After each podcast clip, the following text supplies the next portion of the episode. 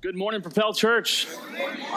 And again, I know it's a little warm in here, but I know we can do just a little bit better than that. In fact, I'm going to need you guys this morning. So I'm going to ask just one more time for my sake. Good morning, Propel. How are we doing? Morning, morning. Uh, do me a favor, just a real quick. Um, obviously, as you notice, uh, Pastor Jay is not here with us this morning. In fact, uh, he just finished dropping off Jared at college the, this weekend. Um, kind of a bittersweet moment. Uh, he was a, a, phenomenal youth leader for us and a phenomenal youth when we had him. So it's obviously a bittersweet moment, but uh, they are on their way back. They should be back uh, this evening, in fact. So they wanted me to wish to you the well wishes and thank you for all your prayers and thoughts over this past week. Because, I mean, as you can imagine, as a parent, kind of sending your kid away is a bittersweet moment. So, um, I, I, we've already highlighted more than once, so forgive me for highlighting it one last time. I know it's warm in here, but don't let that be the distraction to what God has for you this morning. In fact, we're going to move on from that point going forward, but I want to encourage you to press in more so to what God has for you this morning. And it's, let me be honest, it's not because of anything I have to say. It has little to do with me, but what God has planned for all of us today, this morning, for our lives. Um, for many of you know, I am the youth director here um, at Propel. Um, what you may not know is my lovely wife that's hiding in the back back there. Um, Jessica, would you stand, please? Just, just wave to everyone. She's, she's going to kill me for this, but I got to take that opportunity. She is a the definition of a behind-the-scenes worker. Thank you. She's a stay-at-home mom. We've got five amazing, wonderful, and crazy kids because they're a combination of me. So, like, you add that to that group, it's explosive like dynamite. Not only that, she does a tremendous job helping me lead the youth that are here. Um, she's involved heavily with a lot of the women's events that go on. And she's, like I said, she's the definition of behind the scenes person. So, like I said, she's to kill me for doing that today, but I, I, needed to recognize her. And you guys may notice this amazing class and group of students we have here this morning. If you would give them a round of applause. These guys are absolutely phenomenal. I know so many times we run off and we go hide in the, the library next door here, but I want to highlight these guys and the amazing group they are. And this is just a half of them. We have several others that are out on vacation, where else is going on, but God is doing something amazing in Propel. He is bringing families into this building each and every week to be touched by God. And I think that's amazing. And the youth now more than ever, they need your prayer. I mean, they are facing things that we never would have questioned growing up. Things that we took as a fact that they're now being called into question and having to debate biology and things of that nature, things that we've known forever, but they're having to stand up on things that we just took for granted. So they need your prayer. Good. This morning, what I want to talk to you about is I would title it as distracted living. And now, just to be fair, this is, as I tell them all the time, this is a safe place. You can be comfortable here, okay? But I need to know what kind of room I'm dealing with. So I need your help just a little bit. So I just want to ask, test the audience here for just a second. At any point in time, as by a show of hands, have you texted while you were driving?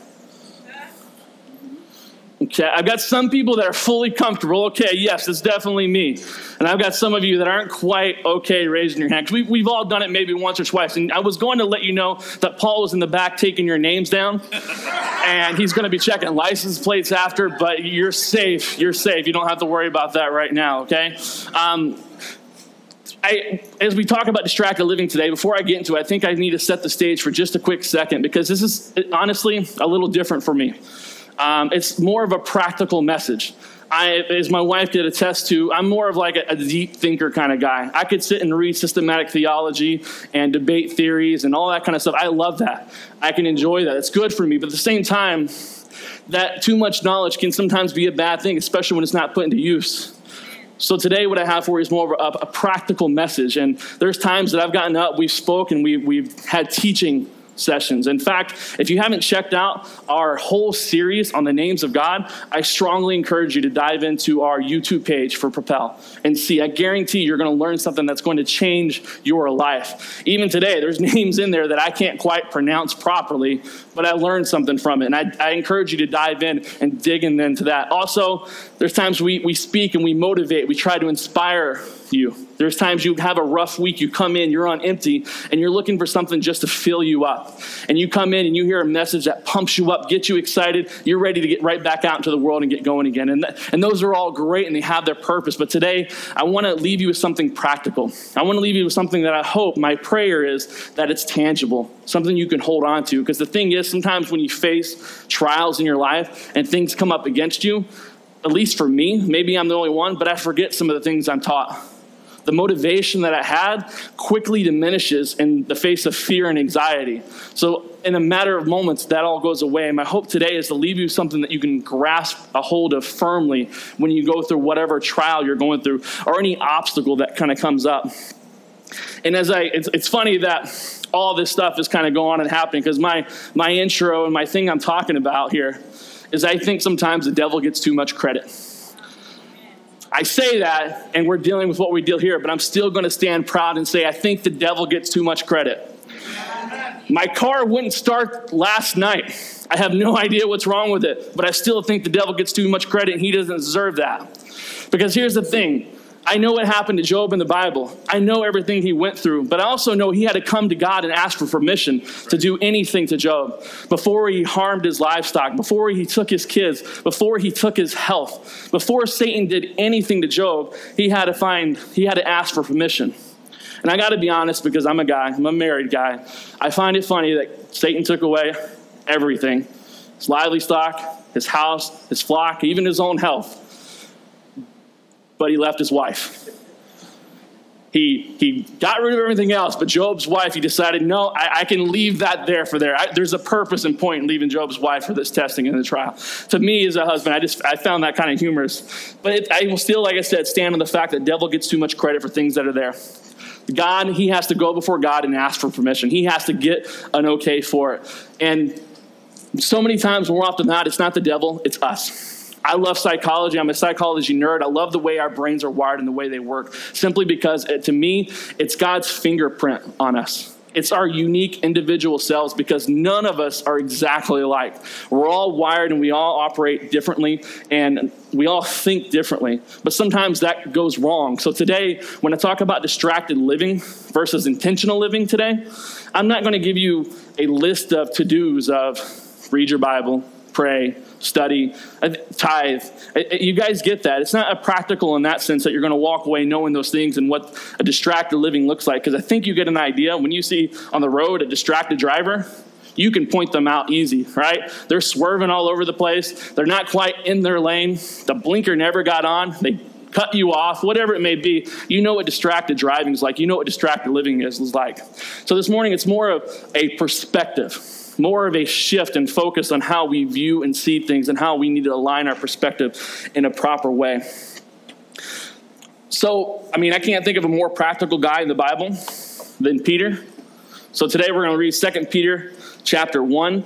Um, Peter's a guy who swore he would not deny Christ and then went ahead to, to do so. He's the one that cut off an ear. He's the one that when he saw Jesus on the shore, he jumped out of the boat to go greet Jesus, didn't even hesitate or think about it. He typically speaks first and thinks later. He's my kind of guy in regards to practicality. In fact, actually, if you compare Peter and Paul, Paul's usually that super apostle that's got all those deep theories. And I like actually in the end of Second Peter, he kind of says, you know, Paul, some of his teachings are tough.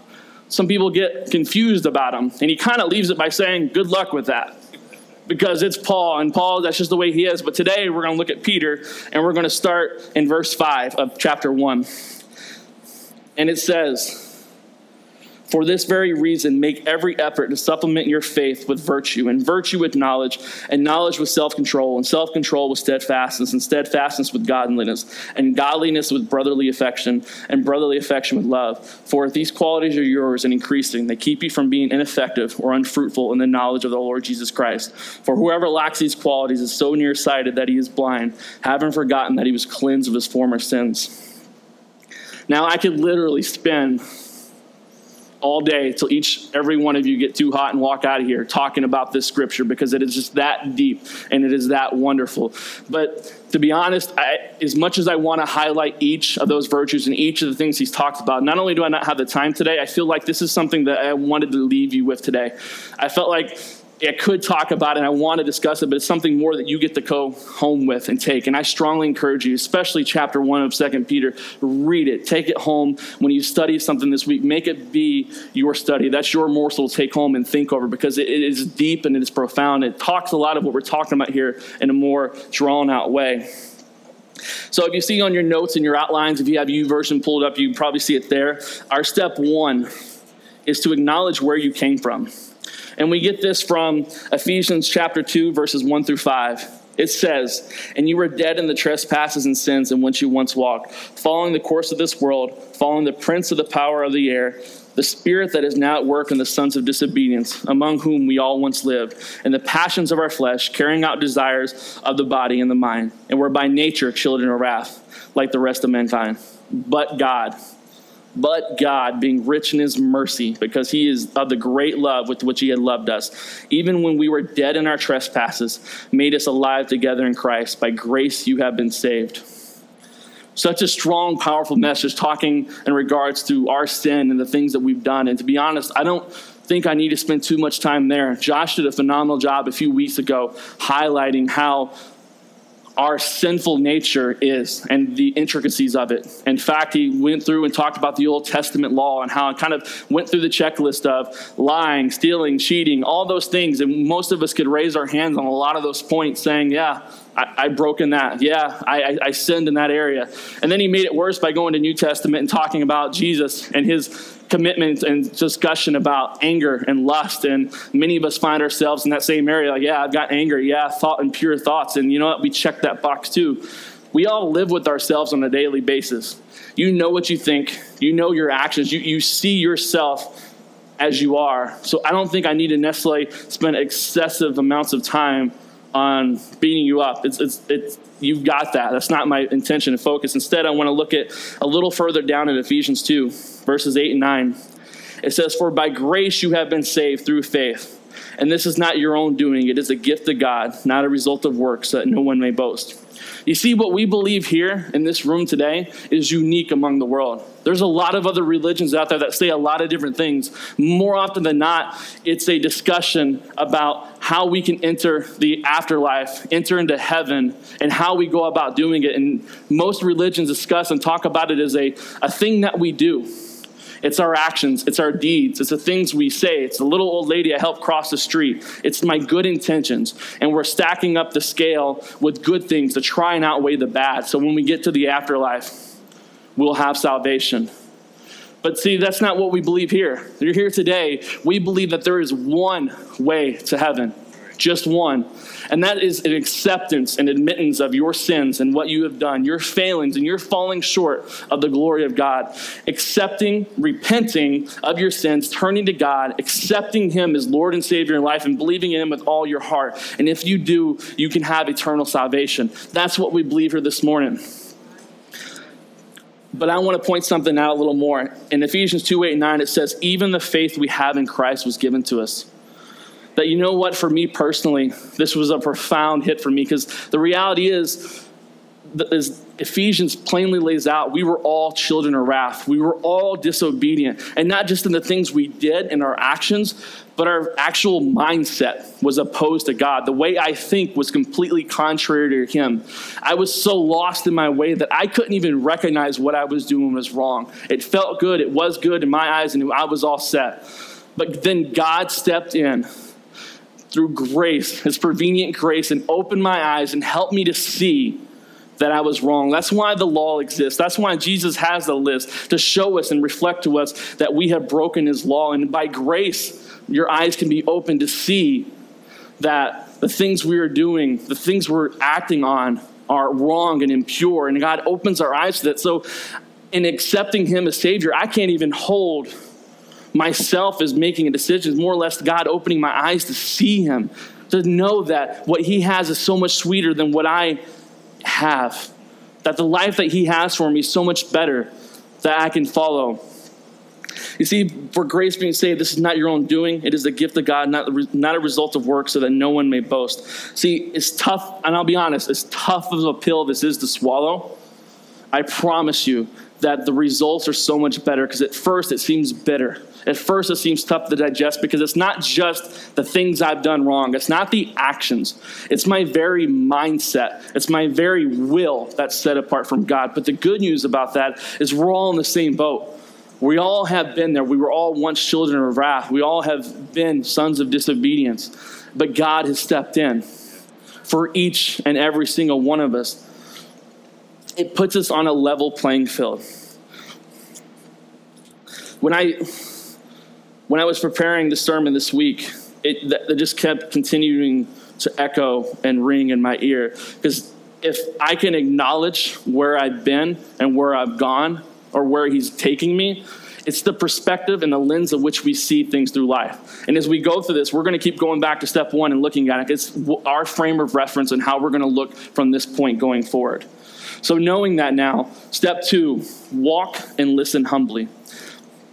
James chapter 4, verse 6 and 7 says, But he gives more grace. Therefore, it says, God opposes the proud, but gives grace to the humble. Submit yourselves, therefore, to God. Resist the devil, and he will flee from you. You could pick and choose almost any verse in the Bible that talks about pride, and they kind of have the same discussion. They all kind of say the same thing that God directly opposes the proud, that God detests haughty eyes, that God cuts down the pride, that pride comes before the fall. It's very clear reading through the Bible that pride isn't a good thing, but I feel sometimes we misunderstand what genuine pride is, what it is. We, especially as Christians, we can take it, we misinterpret what it is. So, the definition I have for you this morning of pride is this a feeling or deep pleasure or satisfaction derived from one's own achievements. The achievements of whom with whom one is closely associated, or from the qualities or possessions that are widely admired. So, it's a deep pleasure or satisfaction derived by one's own achievements. You see, God has no choice but to oppose the, the proud, the boastful, because to be proud and boastful is to take pleasure in your own actions. And what we just clarified in step one in our acknowledgement, our frame of reference is the fact that I am standing here before you today is by the mercy of God. The fact that I am breathing air this morning and having a discussion with you is by God. Because you see, it's not just because of the actions and things I've done, the very life that I lead is a result of God supporting and taking care of me. By being there for me. And when you give in to pride, when pride starts to take root, and I, it, I, I promise you, it's, it's sneaky. Pride is a malignant tumor or cancer left unchecked that can lead to death. You don't see it at first. Even as Christians, you can live in a false sense of pride and feel like you've got everything together. You're submitting to God. You're, you're open and acknowledging the things you've done wrong. But at the same time, when you look out in the world, you kind of see some of the faults that are in. And it's very easy to slip up and let pride sneak in and start to think that, well, you've got a little bit better together than them. That pride sneaks in and kind of goes, looks at you and goes, the success you have, Brent, is because of you and the effort you put in. It's very easy to slip back and think that my success is because of my own hand. And that's exactly why God has to directly oppose it. Because for me to take pleasure in my own actions is to completely dismiss God and everything that He's done. It completely negates him from the picture because it's about me. And the problem is when you start to, when pride begins to manifest, you start to look out in the world, and now all of a sudden you've gotten success. You start to feel a little proud about what you've accomplished. And the bad things that start to happen in your life, that's somebody else's fault. Well, the promotion I'm not getting at work, it's, it's my boss. He doesn't like me. It's a personality clash. I know I put the effort in. I can show you the success I've had. That's on him when things go wrong in the car or anything else I'm dealing with, well, it's not because I went 120 down the road and decided to spin out or something insane in my car. It's because I didn't treat my car properly. So that's why it has to be taken care of and it has to be fixed. The pinnacle of pride is you start to you, you continue to feel arrogant you continue to build yourself up in such a way that you look out on the world and you see the problems that it has you see the success that you also have, and you start to think that you're the solution for that problem. When so and so is going through something, you've already mastered it, you've already handled it. Let me step into that situation and fix it. The people who have problems, that's their fault. Let me step in and fix. It. And you see what you start to do is usurp God. In fact, you start to put yourself as Christ, Lord and Savior in their life because for some reason you've got it better together than them. So in pride, you step in into the picture as if you're their personal Christ and you're going to save them. Of course, God has to oppose the proud. Of course, he cannot support that anyway. He can't allow that to continue and manifest, so he has to oppose it. And the reason why I picked James, the reason why I enjoy this verse so much is because of the latter part. It says, Submit yourself therefore to God, resist the devil, and he will flee from you. You see, when you keep the lens and perspective that without God, I wouldn't be here, the fact that he saved me from all my sins, everything that I went through, you truly, genuinely acknowledge the things that you have done, and you reconcile that in your own heart and see them as wrong before God, and you see that how He has saved you from that. And not just yesterday, but today. I don't know about you guys. I've been saved for a while, and I still struggle. I still sometimes have a hard time getting out of bed, getting to work, and putting on the full mantle and armor of God and representing God to his greatest glory because I have slips and I have falls. Sometimes I am not a good father. I most certainly, many of times, am not a good husband. I've been married 11 years. That is by the grace of God. 100% because I wouldn't have put up with me this long. I'll, I'll be honest. So God bless my wife and her patience because I, I wouldn't, couldn't do it. So when that is our constant perspective, it doesn't, it forces pride to leave the room because you realize it's not about you. It can't be because it's what he's saved you from. And so when you are in that perspective and mindset, you, you're almost in the perspective of somebody kneeling and submitting to the one who has rescued and saved you. So when you submit to God, when you acknowledge what he's brought you from and what he saved you from and how he's sustaining you day in and day out, you can submit to God, resist the devil, and he will flee, which means in submission to God, the devil cannot touch you. I mean, because the devil has no right to touch you, but more importantly, you know it's on God. It takes the pressure off. He's, he's got you in your hands, which then means on the other side of that coin, when pride starts to build up and manifest, man, you're putting an open for business sign for the devil. You're saying, come on in, because pride says, I got this. I got this thing covered. And when those temptations come and you start to think, well, you're the one that solved that problem, I, I, I, handled my own addiction to pornography. I handled my own addiction to alcohol. I handled my own whatever it may be, fill in the blank. You think you've got it. So when the devil comes knocking, you're going to fall on your face because your chest got puffed up and proud and you forgot the one who saved you from it. You forgot the one who rescued you out of you, rescued you out of your sin rescued you out of your situation. Being prideful only invites problems into your life. So we need to walk humbly. But it's not just walk humbly, we need to listen humbly.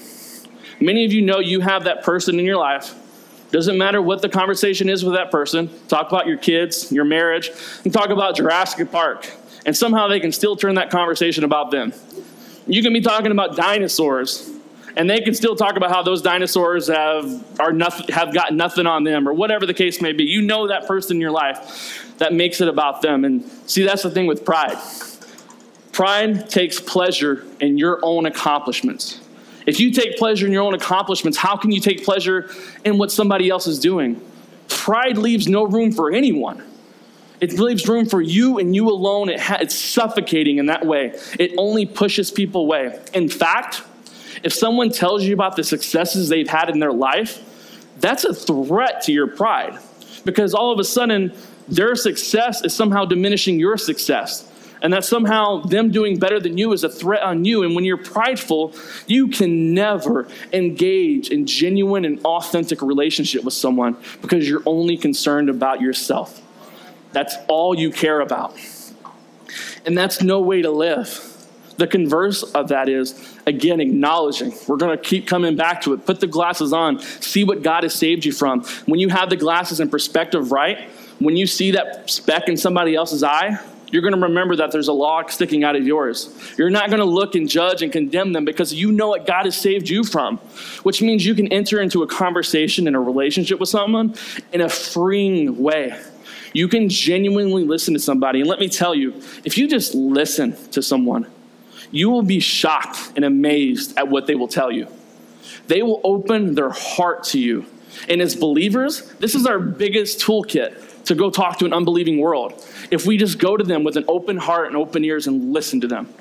We don't give them tips, we don't give them advice and all the different things about how they could be better because we remember where we came from, we remember the mistakes we made, and we're just going to be there as a friend and we're going to listen we're going to be there for them when they need to. And guess what? That creates change. That creates relationships. That creates a bond that's not easily severed. That creates an open, honest relationship on both ends to where you can communicate with one another in such a way that you have a deep and meaningful relationship. When we acknowledge where we come from, and we, excuse me, when we acknowledge where we came from and who we are, it leaves no room for pride. So then, step three aim for heaven while avoiding hell. In Hebrews chapter 1, verse 2, one of my favorite passages of the Bible, it says, Therefore, since we are surrounded by such a great cloud of witnesses. Now, these cloud of witnesses refers back to chapter 11. In chapter 11, it's literally like the wall of heroes in the Bible. It's Moses, it's Isaac, it's Abraham, all the big superheroes in the Bible of faith. And it's saying, so since we're surrounded by all those heroes of the faith, let us also lay aside every weight and sin that so clings so closely, and let us run with endurance the race that is set before us, looking to Jesus, the founder, perfecter of our faith, who, for the joy that was set before him, endured the cross, despising the shame, and seated at the right hand of the throne of God. You see, when I say aim for heaven, while avoiding hell. I'm not talking about a distant eternal reality. We've already clarified that. We've already talked about it. There's nothing you can do here today to stack the deck in your favor. I can help 50 old ladies cross the street. I can cut down trees and help people out all I want, but that's not what's going to help me get there. So I'm not talking about a distant eternity. I'm talking about a more of a mental or even metaphysical reality that we kind of live and walk in. And you know what I'm talking about in the sense that some of you have had some really good days where everything just seems to be going in your favor. The job's going well, the boss likes you, maybe you just got a raise, your wife made a really lovely dinner for you and you just loved it. It was awesome and amazing. Your kids brought home straight A's and they actually said, I love you, Dad, instead of all the other things they typically say it's a different high. Everything you're doing is clicking and everything is working, and you feel almost as if you're in heaven. Conversely, times, there are some of you in here today that know exactly what I'm talking about when I say walking through hell. That you feel like the world is against you, that everything that happens happens against you to hurt and inflict pain on you. I told you I've been married to 11 years to the most wonderful woman in my life. I was 19 when I got married. I've got five kids. You don't think I had a rough time figuring out how to be married and being a father? I'm a kid. That's why I do youth because I'm I can hang out with them and be them. That's me. She'll tell you if you don't believe me. I know I act all serious here, but at home I, I like to have fun and cut loose. That's that's who I am. More importantly, I I know because I've walked through it. One of the things that I've dealt with for most of my life is depression severe depression. Um, it hasn't been there for my entire life, but it's it's been dormant. And there are times where that peaks and that elevates. And I had a situation at work a long time ago in a different company where I, I had given them all that I have. I mean, I, I took I turned my work, my career, made it my primary focus. It was my foundation, everything that I stood on in the intention, good intention of taking care of my family, providing for them, making sure that they had all that they needed. And I gave, at this point in time there, it was like five years at that company where I was on the fast track, things were happening. I was looking to hit the next promotion and the next ladder, whatever that may be. I was in a position, I was 21, I got my first store. I was in a point at that age making more money than my family. My parents were. Like, as a young growing up male, that's something like you aspire to. And for me, I had reached that point, but it became my world.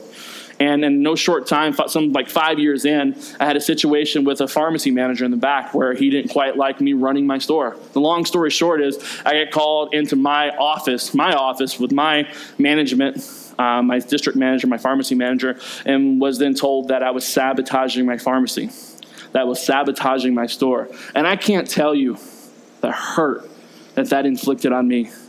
I grew up in the South. My dad was a military dad. Guys don't cry. That, that doesn't happen. And sure enough, in that meeting, that didn't happen. But shortly thereafter, I went in the back room, talked with my assistant.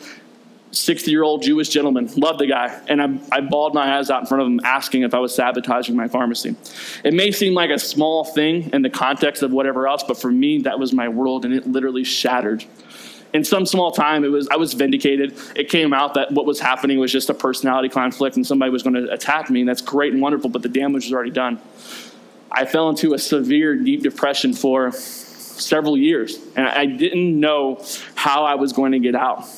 I was bad. God, there's there's days that I couldn't get out of the bed. Like it was in a dark place that I never want to return to. The things that I know I saw and witnessed, I got to the point. This is our safe place, our room. I can be honest with you guys, where I didn't want to live. I had no will to live.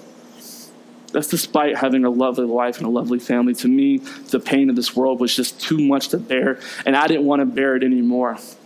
But praise God that He intervened, that He stepped in, and He helped me.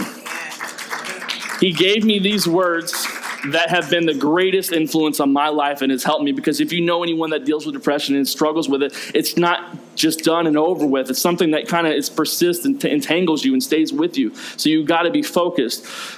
But this idea, this message of aiming for heaven while avoiding hell was the best piece of advice that I had ever gotten because you know, I knew where I was at wasn't where I wanted to be. I wasn't satisfied. I, even in the best of times, even when things were going right, I wasn't content or happy with where I was at. I knew that there was something better. My, my heaven, my reality, and that was a relationship, a genuine relationship with Jesus Christ where I was following Him. And you see, as I began to submit and acknowledge my brokenness, where I've been, where I am, and my need for Him on a daily basis, I was able to surrender all that I had because let's be honest, it wasn't working. Whatever I was doing wasn't fixing things. No matter what book I read, what schooling I went to, no matter how many jumping jacks I did, it, it didn't matter. Whatever I was doing wasn't working. So it was time for God to take over. And when He did that, He started to change me. And I started to see a move closer to heaven. And I started to see myself pulling myself from the depths of hell closer to heaven. And see, the thing is, when you look all the way down that road, that's a, it's a it almost seems like it's more than it's a bigger bite than you can chew. It's it's a bigger thing you can do, and it can almost push you back the other way. But the reality is today, what I want to leave you with is be a better you today than yesterday.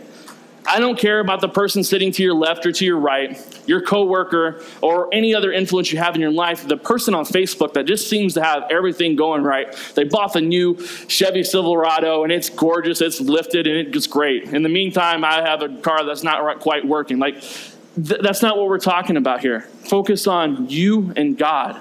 Be a better you today than you were yesterday. And here's the thing when you start focusing on improvements for yourself little by little, God starts to change you. Your perspective starts to shift. You start to see what God is doing in your life. And little by little, you start seeing yourself moving closer to heaven. And you start seeing you're closer to that destination of heaven than you are hell.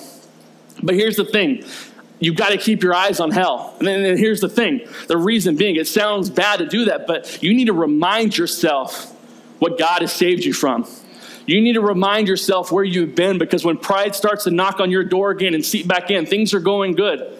You've got it back together. You're kind of, you've dug yourself out a little bit and you're doing okay. God forbid you start to think you did it with your own actions. It was out of your own effort. And you forget that it was God who picked you up. Because when you keep a perspective of where hell is, you don't want to go back there. You don't want to enter that place. And when the devil comes knocking and those old friends that you said get away come back into your life and they start asking to see you again, and they start offering those same things that are your temptation again, you're going to remind yourself that I don't want to go back to that place. I've been there. I've been hurt there. I know what that feels like, and I am not returning by the grace of God there. And that's why I love Hebrews 12, 1 and 2, because it says, strip off every weight and sin. It separates the two. It's not just strip off every sin, because we all deal with that. It says to lay aside every weight as I try to climb myself out of the hole and I ask for God's help and I start pulling myself out of the way, I realized that I was carrying extra baggage, extra weight. And it wasn't just the sin, it wasn't just the things that I've done wrong, it was the distractions in my life. whether that be video games, my career, my job, my lust, whatever, may, whatever thing it may be, it wasn't just sin. It was the things that I allowed to slow me down and pull me away, relationships and things of the such. So as I started to pull off and remove those weights from me and start to focus on Christ, who was the author, the author, the perfecter and finisher of our faith, which means he created it, he's sustaining it, and he's going to see it to the end by God it's, it's then on him. It's then on him.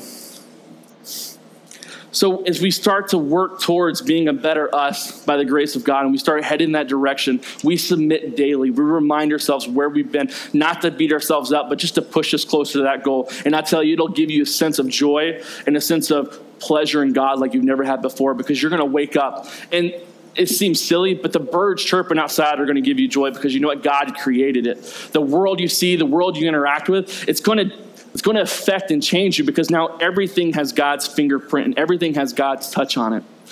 But here's the thing: it, it can't stop. Start stop there. Excuse me. Step four: we are better together.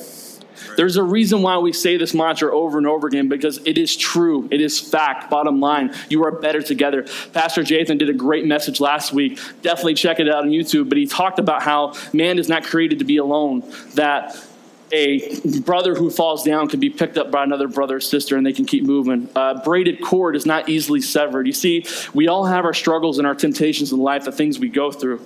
When we acknowledge yet again where we've come and what God is doing, we can walk humbly, we can engage with others, so we can let our guard down and talk with other people. So I'm not afraid to talk about the depression I've walked through. I'm not afraid to talk about the addictions I have because I know that brother or sister's not looking at me with judgment. He's looking at me because he's going to help me. Hey, maybe he's walked through it himself.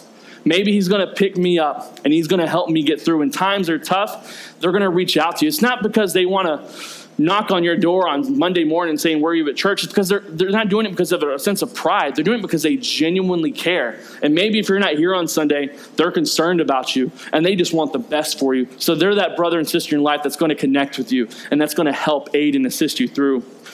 In Hebrews 10, it says, on verse 23, let us hold fast the confession of our hope without wavering, for he promised for he who promised is faithful. And let us consider how to stir up one another to love and good works, not neglecting to meet together as is the habit of some, but encouraging one another, and all the more as you see the day drawing near. As great as it is to have another brother or sister helping you out in your walk with Christ, yet again, he can't stop there because it's not all about you, right? It's not just about Brent. It's not just about Jessica. It's not just about any one of you. It's, there's a bigger picture because here's the thing when you find yourself plugging in to your local church, this wonderful church that God has established and is working in and through, Propel Church, when you connect through our small groups and our other avenues, you have then the opportunity to connect with others and help them through some of the same things you've gone through. You can help them through their struggles and their trials and tribulations. And not only that, when you do that, you find a meaning or purpose in life because you're living it in an intentional manner. You're living intentionally. And it's funny, this hit me last night. I was preparing for it. My son, Preston, if you guys don't know him, where have you been? He's my last boy, and he is all boy. Like, all boy. Now, mind you, again, when I say last boy, I've got five kids. He's my fourth son, so I've got three other boys I've been through Brendan, Jaden, and Ethan. I Had to remember that last one. There's sometimes too many names. I've been through boys. I know what they do. Preston, he's all of them and more. He got a little extra dose of Brent, is what I'm thinking. I haven't confirmed it. He, he's the guy that he's running out in the field. He's acting like Hulk. He's punching walls. He's hitting things. I remember when Minecraft first kind of became a big thing. He couldn't have been, what, two years old? He had this little Minecraft hammer. He went to my in law's house. I thought he was going to renovate the place. He was knocking down walls and hitting things. He's the only kid, like my, my in-laws had to like be serious with him, like stop, like no, like draw the line. All the other kids, it's like we can tell them no and they get it. He's the one that's like, no, put it down, step away, because he's just that kind of guy. But this week, he, he amazed me. I don't know what got into him, but we all have our chores at home. My, my one son helps my wife in laundry. The other son helps me with dishes. We all have our thing. I usually do the dishes at night after my wife cooks an amazing meal, and then I wipe down the counters after I do dishes. But my son, Preston, five, mind you, decides to, almost six, to wipe down the table For whatever reason, he got it into him. I showed him how to make sure to rinse out the rag so it's not leaking all over the place and it's a bigger mess for my wife to clean up later. Um, but I just made sure he knew. And then I watched him as he wiped down the table. I'm not kidding you guys. He spent 15 minutes wiping down that table.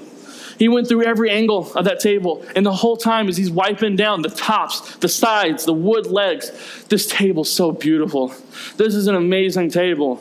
In case you don't know, I've had this table for years. It might be older than Preston. I don't know. But the kid took so much care in it. And you know what he said to me? Not only that, when my wife came in the door, he jumped out, scared her, and like, I wiped down the table and bragged about how good of a job it is. And even this last night, we were having dinner. He's like, okay, you guys got 15 minutes, and then I'm wiping down the tables. You better hurry up and finish dinner. Like, I got, we got things to do, guys, and I'm going to make it good. And he, he, he's happy about what he's doing. You know what? He said to me, he said, Dad, I can finally take something off your plate. Dad, I can finally do something for you. Because you know what? When you contribute to something, you invest and engage in it. When you get involved in a small group of Propel Church, it's not just a time to hang out. While that's going to happen, you're going to have fellowship and a good time. It's a way to kind of roll up your sleeves with a partner and get dirty with the things of life because the things of life you need help with. And when you would do that, you're going to find a new sense of meaning, like my son Preston did. And it's such a sweet, gentle nature from him, too, because he's not normally that kind of a kid. He's a sweet kid, don't get me wrong, but there's something about the way he looks at the table when he does it, and the, and, and the true, in a uh, proper sense of pride that he takes and what he's able to do and how he's grateful that he, he's old enough to clean the table now. It's not in this, oh, I'm the best and I'm whatever. It's like, I can finally do this and I can help and contribute. And that helps him to feel a sense of purpose in our family. That's his exact words. Like he feels a part of the family now because he can do something. We as believers have that same responsibility within our local body, within this wonderful church, Propel.